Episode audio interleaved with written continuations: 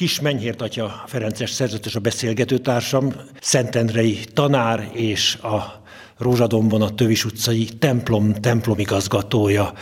Aktív javakorabeli ember, ma is aktív, de hát emlékszik a régi időkre, és épp a mai napon, amikor ez a beszélgetés készül, 75 éves, a rend korábbi provinciálisa, a Szentendrei Gimnázium korábbi igazgatója, Hegedűs Kolosatya.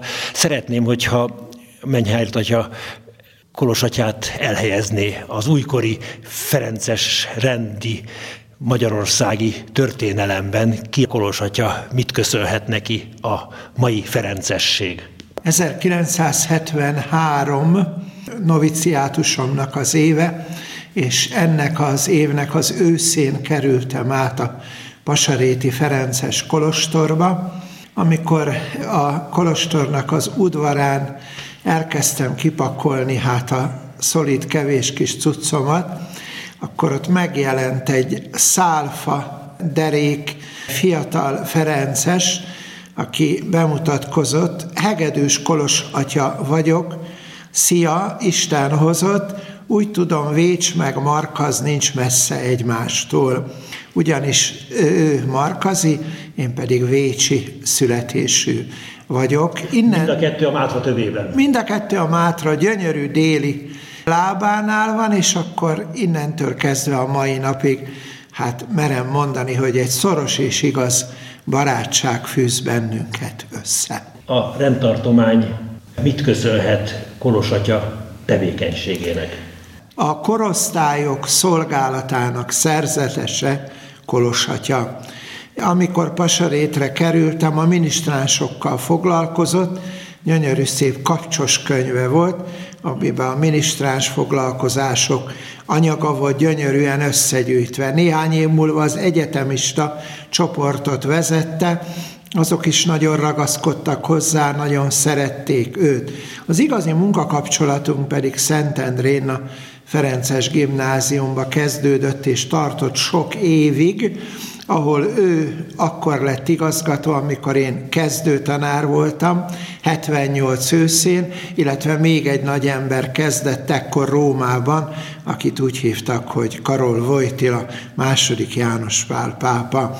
Ő mindig nagyon örül Korosatja, hogyha ezt idézem neki, hogy 78 őszén három nagy ember kezdte működését Európában. 40 év beszorítottság pártállami egyházpolitika után a szabadság rá szakadt jó értelemben is, meg rossz értelemben is a magyar egyházra, így a ferencesekre is, és számtalan új feladattal kellett megküzdeni. Hogyan emlékszel vissza erre? Kolos atya volt a kapitánya provinciálisként a rend hajójának ebben az időben. Hát az első igazi emlékeim az igazgatósága, Szentendrei igazgatósága idejéből valók, hogy amikor még erős kommunizmus volt, állami egyházügyi hivatal, akkor mennyit tárgyalt, küszködött, harcolt, dolgozott azért, hogy a Szentendrei gimnáziumból egy minőségi jó iskola legyen.